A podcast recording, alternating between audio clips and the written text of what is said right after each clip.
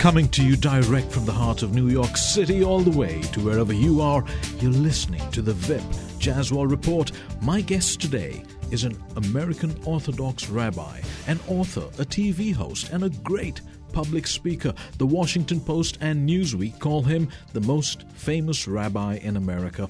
The Jerusalem Post lists him as one of the 50 most influential Jews in the world. The New York Observer calls him the best known Orthodox Jew in the world. He's got 30 books that have been bestsellers throughout the world, which have been translated into 20 languages. He regularly appears on global TV, including guest appearances on The Oprah Winfrey Show. He's been quoted in print media, including The Wall Street Journal and Jerusalem Post, and now his biggest claim to fame is going to be right here on the best radio show heard everywhere. The VIP Jazzwall Report. It's an honor to welcome the one and only Rabbi Shmuley Boteach. Welcome to the show, Rabbi. Oh, what a pleasure to be here. Thank you so much for having me. Rabbi, you got to teach me some Hebrew. How do I say hello? Shalom. Shalom. And how do I say thank Yeah, you? yeah, yeah, that's uh, that's an easy one. And how do I say thank Everyone- you? Toda. Say that again. Toda. T O D A. Toda. Toda. Thank Oh, you. Great. And, and God bless you. Uh, you know, even in Hebrew, we should just say God bless you. But um, we say Baruch Hashem. Baruch Hashem. Baruch Hashem. Wow. Blessed be the Lord. That is, that is. Well, welcome to the show, sir. Well, it's uh, your reputation precedes you, sir. It's an honor to be here. Now, when I was doing a little uh, read up about you, everyone says you're famous. What are you famous for? What what's you've been your most famous uh, thing that you've done? Fame is all relative. Uh, a father's famous to his children, maybe not beyond his household. I'm famous to a couple of people, perhaps. Well, you're famous Um, to the Washington Post, the Newsweek, Jerusalem Post, Wall Street Journal. Yeah, but everything is relative. Brad Pitt is famous. Hmm. Um, I would like to be known just for the good things that I try and do. Um, I've written many books on relationships that try to save marriages because I am myself a child of divorce. I was the rabbi at Oxford University in England for 11 years, where I started the Oxford L'chaim Society, which hosted world leaders lecturing on values-based leadership. Uh, we were the second largest student organization in Oxford. Are you very Um, outspoken in your views? Is that what gives you some fame as well? That's what gives me grief. Well, you know, on that note, an unusual thing happened to me on the way to the show. You and I, if you check your Twitter account, we got a tweet and it said that you and I are the perfect combination of racism and bigotry. Do you often get tweets like that? Oh well, I get a lot of uh, I get a lot of death threats. Mm-hmm. So it goes beyond accusations of bigotry. Right. Um, recently, we've received beheading threats. They're worse than death threats. So, how do you handle all of this? Where the death threats are serious or credible, or we deem them to be credible, we take them to law enforcement. Right. Um, where they're just the acts of lunatics who try to ignore them, but you know, it's you have to find a delicate balance between not taking this stuff seriously and taking it seriously. As far as accusations of uh, bigotry or anything like that, um, the the internet is uh, can be a very very sinister and dark place where crazy people can express views. Now, I endorse that because I believe in the First Amendment. Of course, I believe in freedom of speech. Right. But let's not take every one of these crazy views seriously. Mm.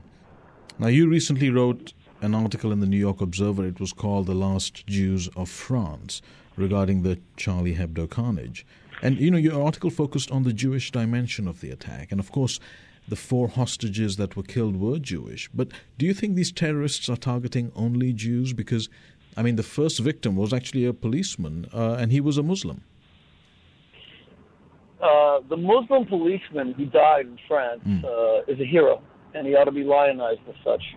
Same is true of the Muslim grocery store worker in the Hyper Cacher market who helped to save Jewish lives by hiding them Right. in the freezer. Uh, the men who perpetrated the act, however, are not human. They have erased the divine countenance from their image. They are as, as beasts of the field. They are monsters. Were they specifically targeting Jews? Of course, absolutely. They were char- they were targeting satirists and cartoonists who they thought had offended uh, the Prophet Muhammad, Right. and they were targeting Jews just for being Jews. The Jews didn't do anything to them. I can't imagine it's very offensive for Jews to buy challah rolls on a Friday afternoon before the Sabbath. I don't see that as an affront to Islam. So they were they were murdering them simply because they were Jews, of course.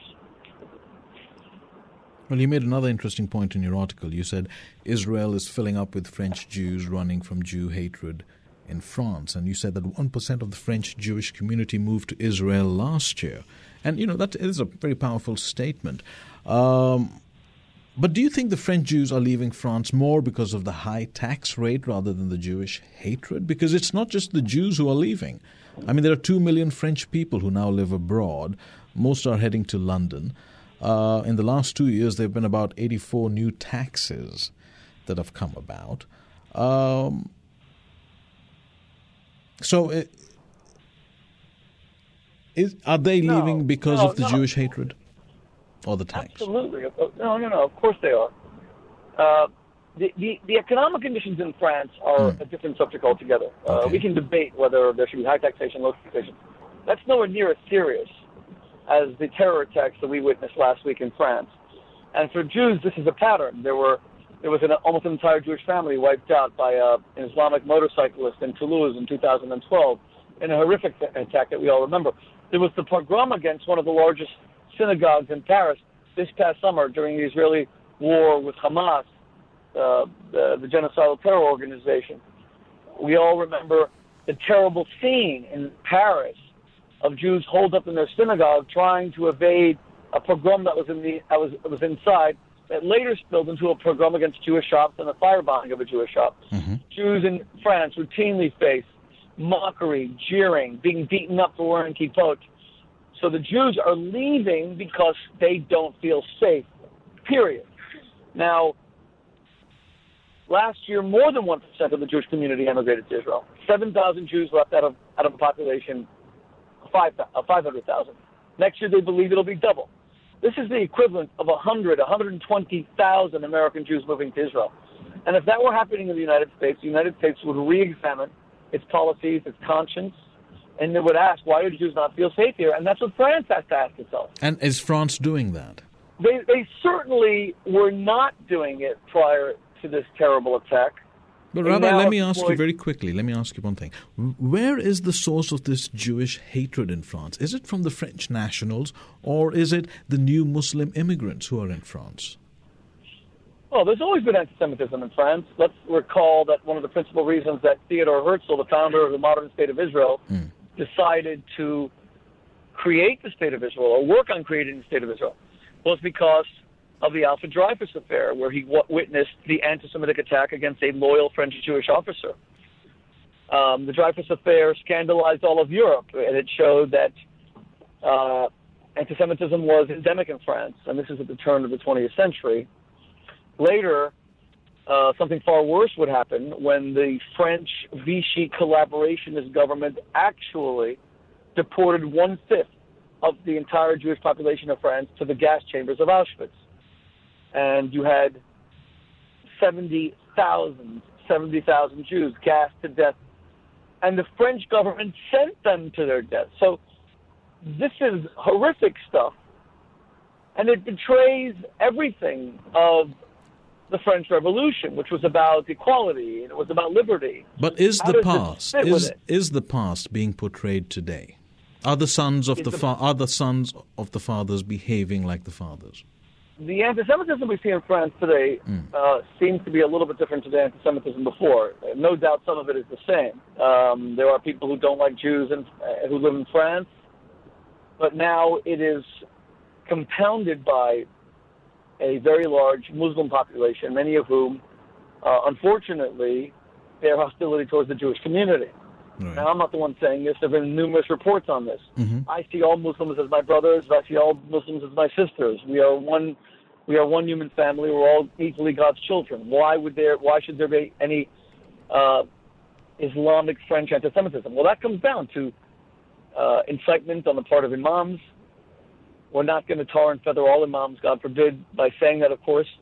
But there isn't enough condemnation of, of French Islamic anti-Semitism when there was that pogrom that was that seemed to be largely uh, uh, conducted by French Islamic citizens against the synagogue in Paris, You know, the imam should have come the next day to that synagogue and stood with the rabbis and said, "This is not us. We condemn anyone doing this in the name of Islam. Islam is a peaceful religion." And when that doesn't happen, the message the rank and file get is that they haven't violated their faith. Anyone who hates in the name of Islam, or especially murders in the name of Islam, needs to be repudiated by Islam. Now, have you been to France? Yes, many times. Okay. Have you spoken with any government leaders about this whole evacuation of the Jews leaving France? I've spoken to some Jewish leaders. I've spoken to some uh, French diplomats. Um, I've spoken to the French media. And did you get a diplomatic um, answer? I, I, happen to I happen to like France. Uh, mm. It's a beautiful country, one of the most beautiful in the world. Paris is an electrifying city. Um, the south of France is beyond gorgeous. I, I, I happen to love France. But that doesn't mean anything if you're going to have. I don't love. I don't love what France is allowing to happen to its Jewish community. I, I, I, I deplore that, and I'm grateful to them for finally deploying 10,000 troops to protect their Jews. But should, you shouldn't need an army to protect your Jews. No, because that's actually going to create that's actually going to create more problems than it solves. Does Israel, and if they're all going to Israel, does Israel feel the pressure of this wave of Jews from France, and are they consulting with the leaders of France? Um, I wouldn't say Israel feels pressure. Israel would like the Jews of France to move to Israel because that's why Israel exists. Mm. Israel exists to be the Jewish state. It wants as many Jews moving there as possible. Um, yes, for the right reason, they're, they're, not not for the right reason, of course, but right. not not and, because and they've come home out of fear. I've written that exactly. Yes, I agree with you, sir. That is absolutely correct. We do not want Jews fleeing their native countries out of fear. If they choose to live in Israel, we want it to be because of the Jewish dream to be in the sovereign Jewish homeland that is where Abraham, Isaac, and Jacob walked and where Jewish history was formed, mm. and which is the eternal uh, nation state of the Jewish people. Uh, we don't want it to be because Jews are afraid they're going to be beaten up or murdered on the streets of Paris. What would France look like without a Jew? I think it would be severely impoverished the French Jewish community goes back at least to the Middle Ages. Mm-hmm. Some trace it all the way back to the to the, the the beginning of the Roman Republic. I'm sorry, the end of the Roman Republic and the beginning of the Roman Empire. So you're talking of a community that may be up to 2,000 years old. France would be its its its landscape would be severely altered by the absence of the Jewish community. First of all, if Jews leave France because they're not safe, that that is the end of the French Revolution. The essence of the French Revolution was equality for all. Right. If there's no equality for Jews, then the French Revolution is a farce. Um, so that's the, the first and, and, and maybe the most important point. Secondly, I think that the Jewish community, wherever they live, are highly responsible citizens. They are entrepreneurial. They are industrious. They are highly educated. Without a they doubt. Contribute to, to, they contribute to the civic good. Yeah. Jews are, are, thank God, for the most part, model citizens because our religion demands moral excellence. The Jewish community is charitable and philanthropic and it has has a deeply seated social conscience. And if you remove all of that from France, I think the nation will be severely impoverished. It's interesting to know that um, I'm not getting a, a, convincing answer from you that France is actually doing anything to stop this, uh, or even the United well, Nations. You know, they're, they're, they are doing something right now because of the horror of the attacks how long will that last is the question. Of course, they're doing something. They're deploying 10,000 troops on. Yes, but how long can you keep having 10,000 troops for one particular community when the rest of France might say that we're equally a target for these terrorists? So, where are our 10,000 soldiers for our particular community? That's where. Only, uh, that's where right, I, I, I don't think the French government is is doing anything concrete the way the French government can help first and foremost mm. is to stop participating in any demonization of the state of Israel. The French government wants to have its cake and eat it too. It wants to participate in condemnations of Israel at the UN. It wants to vote. what was their most recent? From, what was their most recent condemnation of Israel? Well, two weeks ago, the mm. French government shocked the United States and its other Western allies by voting for Israel to withdraw from Judea and Samaria in the West Bank by 2017. That's amazing. That would give, that would create a Hamas state in the West Bank, the way we have a Hamas state in Gaza, which is a mortal threat to Israel and the Jewish people, as we've seen. Hamas is a is a woman suppressing, democracy destroying, gay murdering, bloodthirsty death cult. And were, were Israel to withdraw, we would have a Hamas state both on the west of Israel and on the east of Israel. So for France to have voted in favor of that ridiculous and irresponsible resolution sends a signal of hostility, French hostility to the Jewish state. And then many of the French citizens seem to interpret this as, oh, even they see that the Jews are oppressing Palestinians or the Jews are. And then you start getting attacks on the Jewish community. France should be praising the state of Israel as a righteous and moral democracy, the only democracy in the Middle East that upholds all the, the rights that the French government believes in, that the French people believe in. Respect and equality for women, respect and equality for minorities, education, freedom of expression, freedom of religious worship. None of, none of these things unfortunately exist in the Arab countries that surround Israel. Hezbollah is a murderous. Hezbollah that controls Lebanon, uh, in, in southern Lebanon, is, is a murderous death cult, a terrorist death cult. So is Hamas to Israel's west.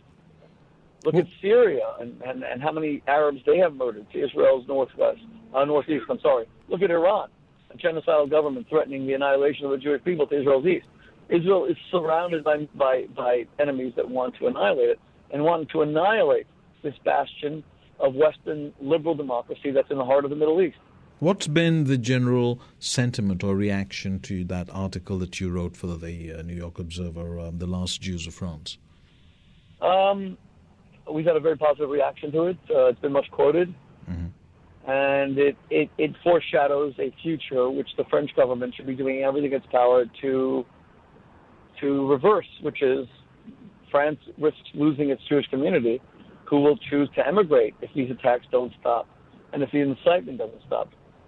You know, with the French government sending out the 10,000 soldiers, do you think that other communities might feel resentful and that in, it, in turn creates more anti Semitism? It might backfire as getting preferential treatment? Uh, it depends if other communities listen, Jews don't want to be protected by 10,000 troops. We wish we could just live safely without anti-Semitism. Oh, I, we wish that there were no anti-Semitism. It's not as if we want troops to protect us. Right. We want to live peacefully, and we want to be left alone to live our Jewish lives consistent with uh, universal values. Uh, so we're not bragging about having to have these troops. It's actually quite tragic. Just, just in the same way that young Americans don't want to die in Afghanistan. They prefer not to. So why are they prepared to? Because they know that if we don't make the world safe from terrorism, we're going to be hit in places like the Twin Towers in New York.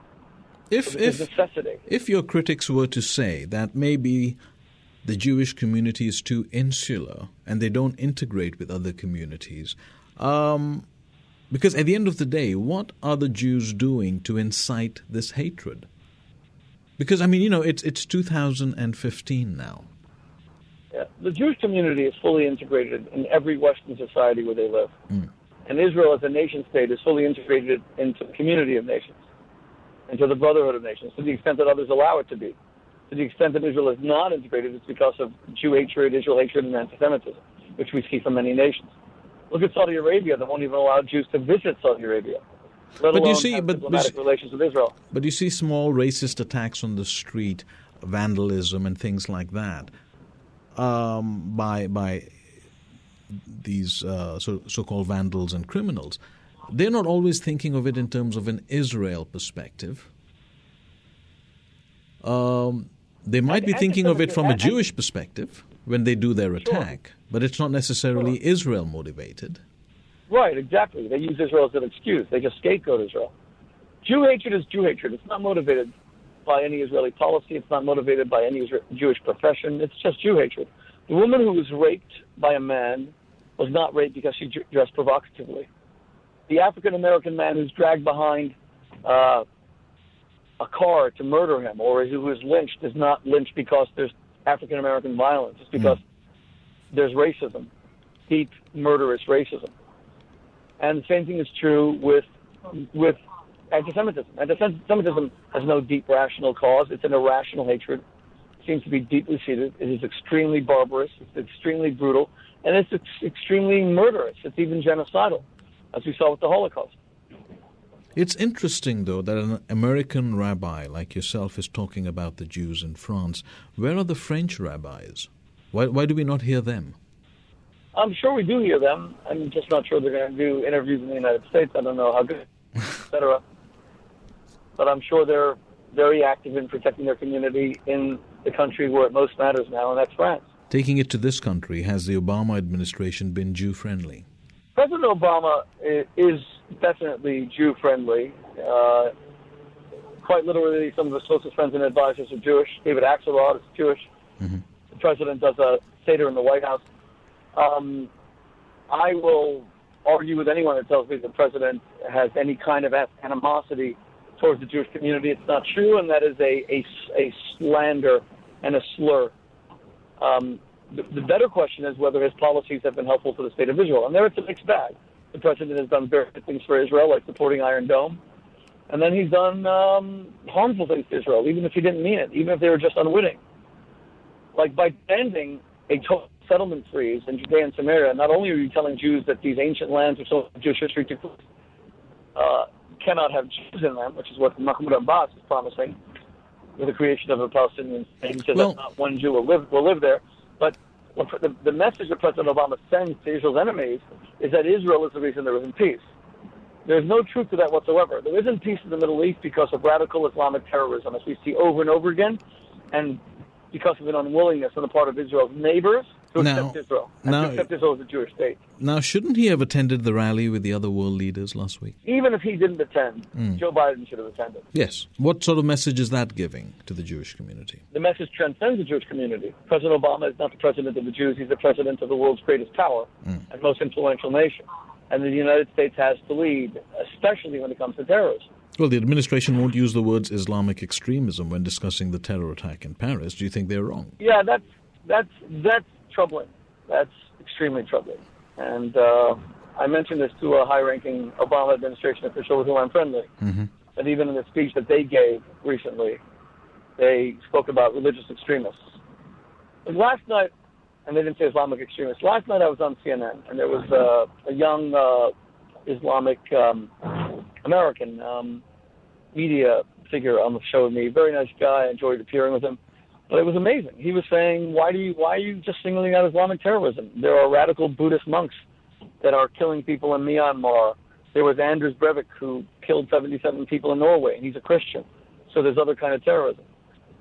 You know, when you equate, when when you begin to say that radical Buddhists are threatening the world with peace today, or that Norwegians are the great threat to peace, I mean, this is laughable. That doesn't mean there were not individual murderers in Norway or individual murderers in, in Myanmar. The problem with Islamic terrorism is that it's a global phenomenon, and it's becoming worse by the day. Boko Haram is evil incarnate. ISIS is evil incarnate. Syria and the murder of 150, 200,000 people. Um, Hamas, evil incarnate. Islamic Jihad, Hezbollah, these radical terrorist organizations, they're all fueled by their ideas about Islam. And if they're wrong, and I believe they're wrong, then it's incumbent upon Muslims to say they're wrong. Mainstream Muslims, they cannot be a silent majority. They have to be very vocal and say this is not our religion. We condemn this. We repudiate it. It's an abomination to Islam. Now, I've been calling for a million Muslim march. Oh, you have? Uh, that was a, yeah, that was a column that I wrote in the New York Observer the other day.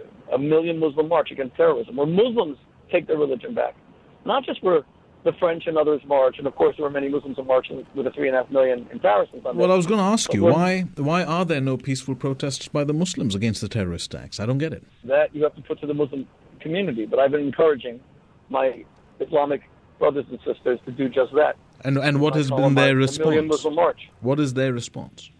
Well, the guy that, that I was on CNN with said that it's not our responsibility. Why are you holding us accountable for what other people do in the name of Islam? My response to them is, don't you care about your religion? Don't you love your religion? Are you really going to say it's not your responsibility to take it back from murderers? Do you remember how we Americans reacted with Abu Ghraib? Even when there was a single case of abuse, or let's say if it was worse, systemic abuse, in Abu Ghraib, other prisons where Iraqi uh, prisoners of war are being degraded, Look at the soul searching Americans engaged in. Look at the condemnation, even of our own members of the military who would otherwise be treated as great heroes. We took it very seriously because we're not prepared to contravene American values. We're not going to let the United States be uh, act in violation of its values. Why would God-fearing Muslims, and I absolutely believe the vast majority of Muslims are, of course, peace-loving and God-fearing, why would they allow monsters to hijack their religion and say it's not their responsibility to take it back? Of course it is. If America does something wrong, it's the responsibility of Americans to correct it. Right. If Israel does something wrong, it's the responsibility for, of Israel to correct it. So where are the Muslims in all of this? That's a good question. That's why I hope there will be a million Muslim march, as I as I advocated, against terrorism.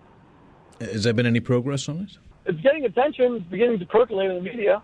You see, the very fact that it comes across like you're pushing rather than them pulling, that in itself signifies there's some sort of a resistance to actually conducting some sort of a peaceful protest. You seem to be doing all the work. Um, that's why I was on CNN discussing this last night. It was. Uh, well, I'm sorry for that, but uh, you're on Fox now.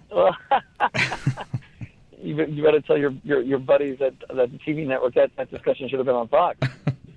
um, well, all organs of media have to highlight this this issue. Combating Islamic. I think everyone's doing their job except the Muslims. So what I'm trying to get at is you being a religious leader, you being someone who has fame, someone who has influence, someone who um, accepts Muslims, and you've said on this show they're like your brothers and sisters. So you are sort of welcoming um, collaboration. Um, you're doing all the pushing. Where is the pulling? That is for Muslims to agree to do, obviously. And I will push and push and push, but in the final analysis, I am not a Muslim, I'm a Jew, and it is not I who can take back Islam from the monsters. Uh, the state of Israel is now the victim of those monsters. More than any other country in the world, Islamic extremism is targeting Israel. Iran is not speaking about annihilating uh, France. Iran is not speaking about annihilating. we keep going to Israel, though, but no, we keep they, going. To, or they do mention that from time to time, but the refrain of annihilating Israel is something you hear in, in, in, in Iran all the time. So we Jews are, are the foremost targets of Islamic extremism, as we just saw in Paris. Um, the cartoonists were targeted because of something they, they were told they did to offend Islam. Of course, there's no justification for what was done. That's just mm. a ridiculous excuse for barbaric murder. But the Jews, they didn't even claim the Jews did anything. They were killed just because they were Jews. But you know, Rabbi, we're living in a world where it's just not Jewish centric because everyone's a victim, right? So everyone's equally yeah, everyone's yeah. equally what, what concerned. Did the, what did the people in Bali do to be blown to smithereens? Right. What, what did they do? They went to a discotheque. Women put on a bikini, so they deserve to die. You there see, no uh, you see, for this murder. You see, for the man on the street, it's not going to be necessarily Israeli centric for the average man, but the average man has equal concern. Um, as the average Jew about being a victim of terrorism, because these guys, they don't discriminate, they don't segregate when they want to attack. It's whoever's in the line of fire needs to go. That's, that is correct. That's you know uh, the average man on the street. Yeah. These are these are death these are death cults. They believe in death. They don't Right. need an excuse to murder. They love murder. They love seeing blood spilled. They are satanic. They are demonic groups. They don't need a reason to kill. They they live to kill. They wake up in the morning to kill. They ululate when they kill. They get off when they kill. In the same way that you and I might enjoy a great Starbucks latte, they enjoy killing people. That those are their values. They are death cults. They don't celebrate life. They celebrate death. They are a cancer on the world, these radical Islamic extremists who want to just murder and slaughter and kill and they are the foremost challenge to world civilization today. There is no question that they are the foremost challenge to world civilization. Tell me something you and haven't. The, and they are, and they are, and they are, and they are the foremost challenge to to the continuity of Islam as well. I want to see Islam flourish as a great world religion, as it did in the past. I want to see Islam famous for the arts and famous for for for scholarship and famous. well, I want to see. Is, I want to see Islam famous for its own religion, which is actually a good religion, in its in its own right. I want all religions to flourish. Let people of faith, at the end of the day, um, every religion teaches you to be good. Correct. So, you know, uh, that's the fundamental commonality. How you conduct it is, is, is different. And, you know, religion is God made and, and, and culture is man made. But I want to tell you, I want you to tell me something that you haven't really had a chance to say on other shows. Um, if I were you, and that would be big shoes to fill, by the way, um, would I be satisfied in the way that the Muslim leaders are approaching this whole terrorist issue? Would I be satisfied with what? With the way the Muslim leaders are approaching this form of retaliation because they seem to be very, how, for lack of a better word, very sluggish in their retaliation of putting these criminal acts, inhumane acts down. Well, I wouldn't say retaliation. I'd say uh, denunciation, condemnation. We're not asking them to retaliate against them. We're asking them to repudiate them. No, no, no. No, nowhere near is being uh, uh, nowhere near enough is being done. If, if we're going to hold President Obama accountable for not attending a, con- uh, a march in Paris when those attacks didn't even happen in the United States, but we still expect him as a Western leader to be present. How much more so that we expect Muslims to denunciate this because it's being done in the name of their faith. And they are the ones who have to take their faith back from monsters. They are the ones who have to reclaim their faith. And that is what that is what bugs me on a personal level as well. Why are they not doing that? You have to ask the Islamic leadership that. What do you think when you're talking to Islamic leaders? What do you think is the underlying factor? Is it their own fear that they could be victims of the next terrorist attack or an assassination if they started to create a peaceful protest? I'm, I'm not talking about a, a violent protest, I'm talking about a peaceful protest. That those terrorists are not us. They are not Muslims, we are. We don't know what religion they're running on. But that's I, not. I'm, I'm not a spokesman for Islam so I can only. No, I'm just asking. I'm just asking your cannot, opinion when you're meeting cannot, with the. I cannot. Right, I cannot speak for Islam, but what I would say is this: we need Islamic leaders to condemn, denunciate, distance, and repudiate. And my question specific, is, why are those leaders not doing that? Specific groups.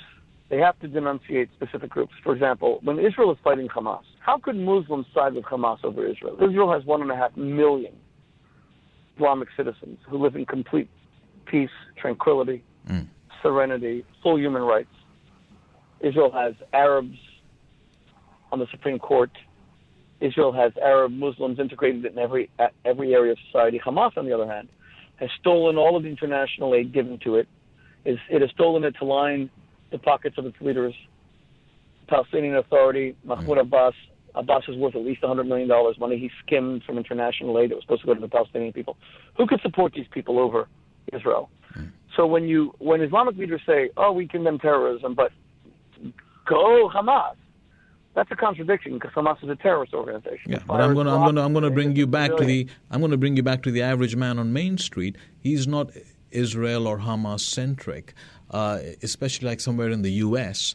Um, where some of these attacks, when they do happen, we don't see peaceful Muslim protests. Now, I've asked you, and you've said, well, you can't speak for them, but I've spoken to a lot of my Muslim friends. And I say, where is your peaceful leader, who is an American Muslim, who would conduct a, even if it's a 10 man march, forget a million. And their simple response tends to be, they're scared for their life. I'm sure many are scared, but we all have to show moral courage when it comes to religious leadership. I think a lot of people in the West are scared right now. I think when you see the kind of attacks that happened in Paris, people are scared. I know a lot of people in Jewish institutions, mm.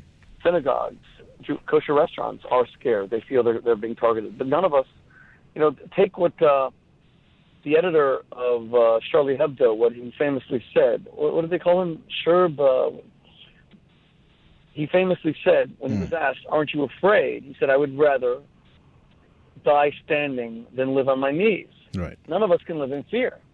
It's just sad when you know. Um, You live in a country that promotes religious freedom and allows you to exercise your rights, but when it comes to your uh, American brothers and sisters being attacked, you don't stand up. You know, you might be religious, but you're not patriotic. I find that um, not really acceptable.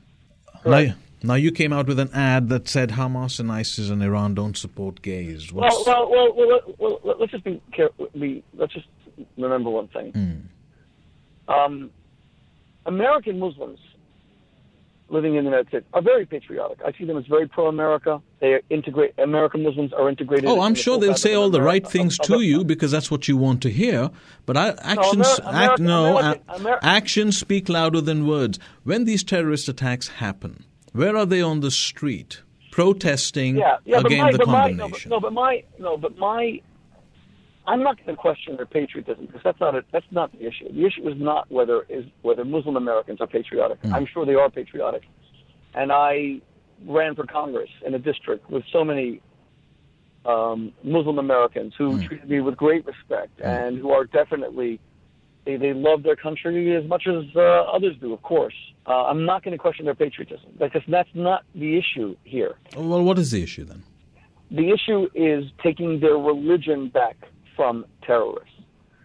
It's about being patriotic to their religious duties, to honor their faith, to portray their faith in the most favorable possible light, to make Islam a light to other nations by it being a source of humanitarian good and morality and ethics, and not inspiring groups like Boko Haram and Hamas and ISIS. You know what? The, like a, you keep you keep about, bringing in Hamas about, and Israel. So the average wait, man wait, wait, on Main so Street, not, the average man on Main Street does not have concern for that. He's got concern about his kids, his home, where he works, whether he'll get to work and back alive.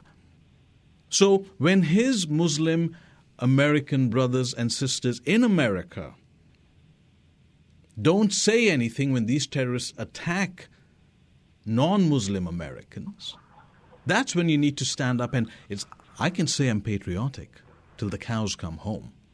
But when push comes to shove, actions need to speak louder than words.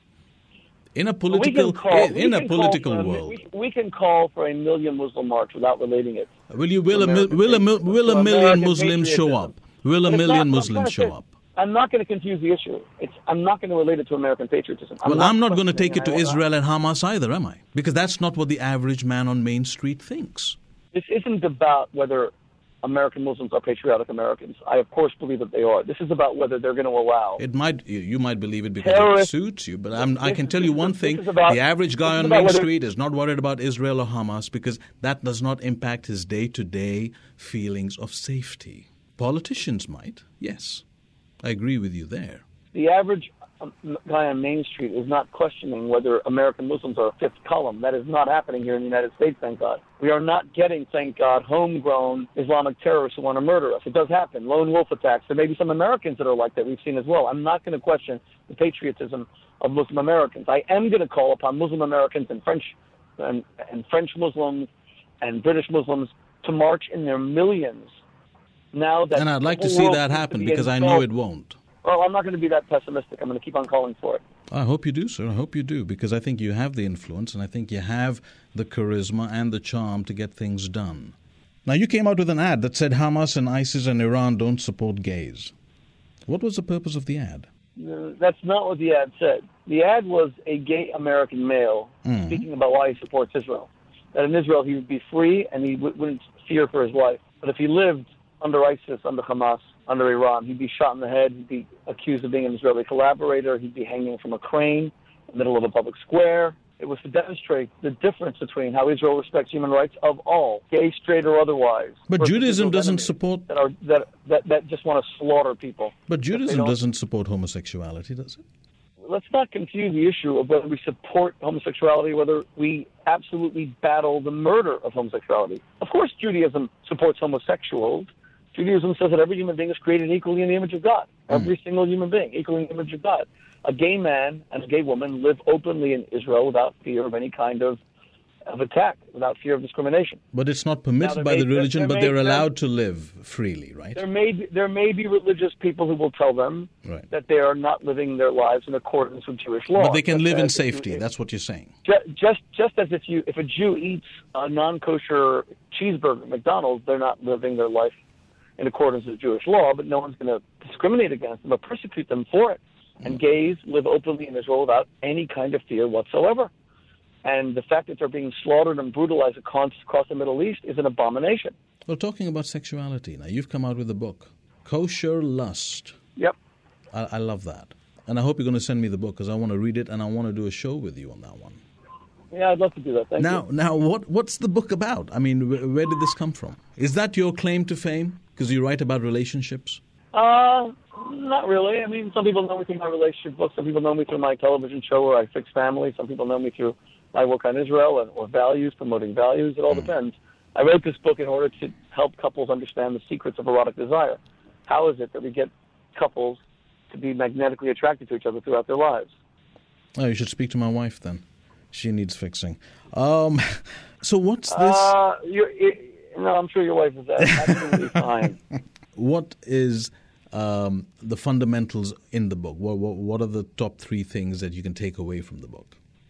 Um, that there are three rules to attraction. Number one, the first is unavailability. The second is mystery, and the third is sinfulness. And the book discusses those three. Now, is the book specifically for Jewish people, or do you think other people from other religions would benefit from it? My books are written for a mainstream audience. Yeah, because I noticed they're, they're all in 20 languages. Yeah, thank God. Let's hope it spreads. And and And and when you write a book, you're you're writing it because you want people to read it. no, I just thought I just thought being a rabbi that you know your main audience would be Jewish, but obviously if you have had bestsellers throughout the world and you have in 20 languages, that means your appeal goes far and beyond uh, just the Jewish world. Uh, that's nice. I hope that's true. That's what I aim to do. Sure. What did you find was the need to write this? What were you observing through your congregation or your interaction with people that you felt the need to write this? I've written 30 books. Um, about half of them have been about relationships. I wrote this particular book because of the death of desire in marriages today, where marriages have been changed where from husbands and wives being lovers to being partners. Um, I think that relationships are becoming too practical. I think that we don't know how to sustain attraction. We're seeing high rates of infidelity. We're seeing high rates of divorce. We're seeing high rates of erotic indifference. We're seeing the rise of the, the platonic marriage. So I wrote this to focus specifically on how to maintain and foster desire in marriage. What's been the feedback? It's a the book has done very well, thank God. Now, where can you get the book? Feedback has been very positive. Book is Amazon everywhere. Everywhere. Do you think? Do you think? yeah. Do you think women are getting more masculinized over time?